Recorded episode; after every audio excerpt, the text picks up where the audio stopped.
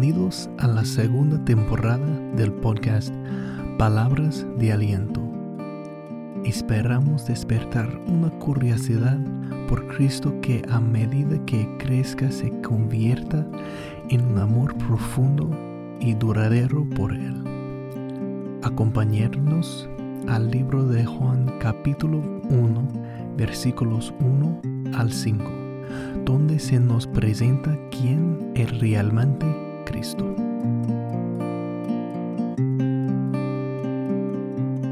En el principio era el verbo, y el verbo estaba con Dios, y el verbo era Dios. Él estaba el principio con Dios. Todas las cosas por Él fueron hechas. Y sin Él nada de lo que ha sido hecho fue hecho. En él estaba la vida, y la vida era la luz de los hombres. La luz brilla en las tinieblas, y las tinieblas no la vencieron. Juan 1, 1 al 5.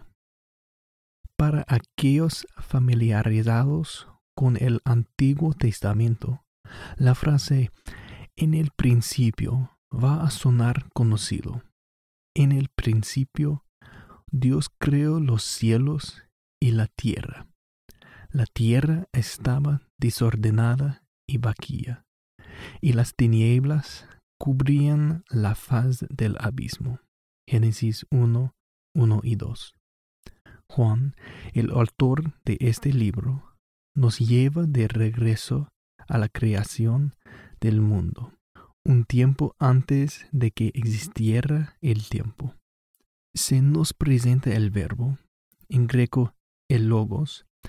Este es el Cristo, la segunda persona de la Trinidad. Este primer versículo está repleto de verdades fundamentales. Primero, la segunda persona de la Trinidad ha estado presente desde antes de la creación. Segundo, estaba con Dios. Nuestra traducción al inglés no captura la profundidad de estas palabras, pero parafraseado, el griego dice, el verbo ya estaba con Dios en este momento. No fue la primera creación de Dios, ni un Dios nacido de otro Dios.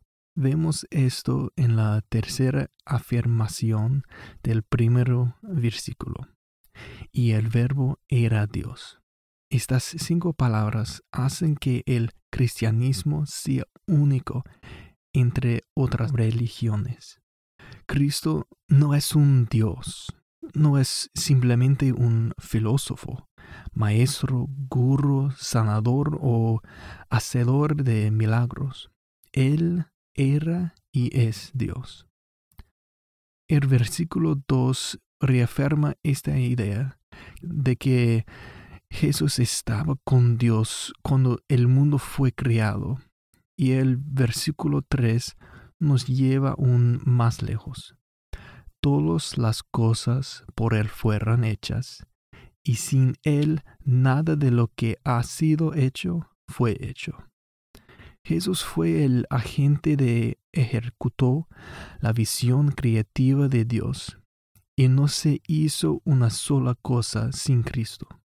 En Colosenses 1.16, el autor dice, porque por Él, siendo el Cristo, todas las cosas fueron creadas, en el cielo y en la tierra.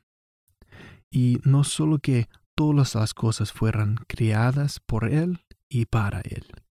Vemos este mismo ideal reflejado en la visión de Dios para la salvación. Jesucristo es el único camino a la salvación y somos salvos para que podamos tener una relación con Él. Entonces, ¿cómo podemos lograr esto? ¿Cómo tenemos alguna esperanza los que estamos muertos en pecado y, por lo tanto, incapaces de tener una relación con un Dios perfecto? El versículo 4 dice, En Él estaba la vida, y la vida era la luz de los hombres.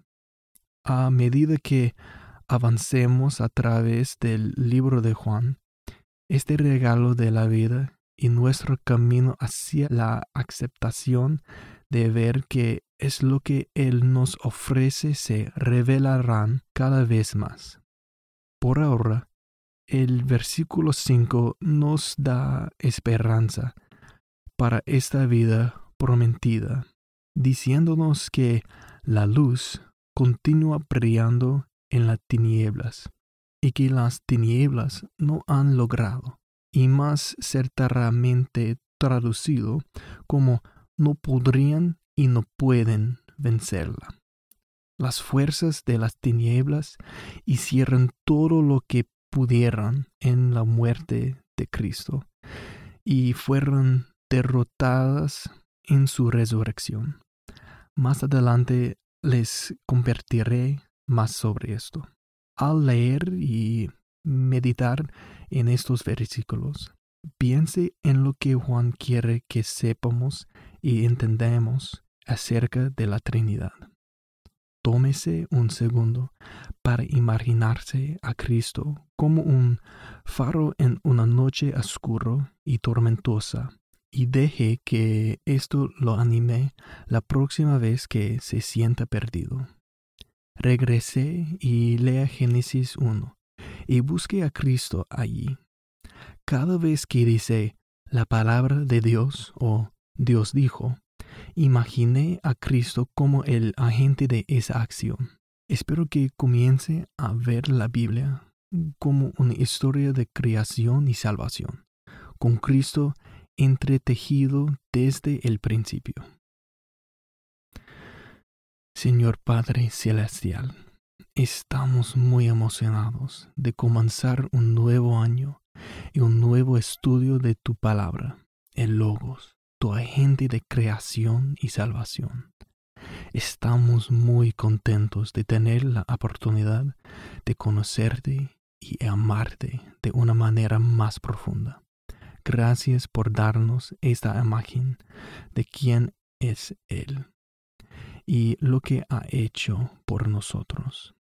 A medida que avanzamos en este año, danos la fuerza y la sabiduría para comprometernos con este proceso de tener una relación contigo. Gracias por elegirnos para que podamos elegirte a ti.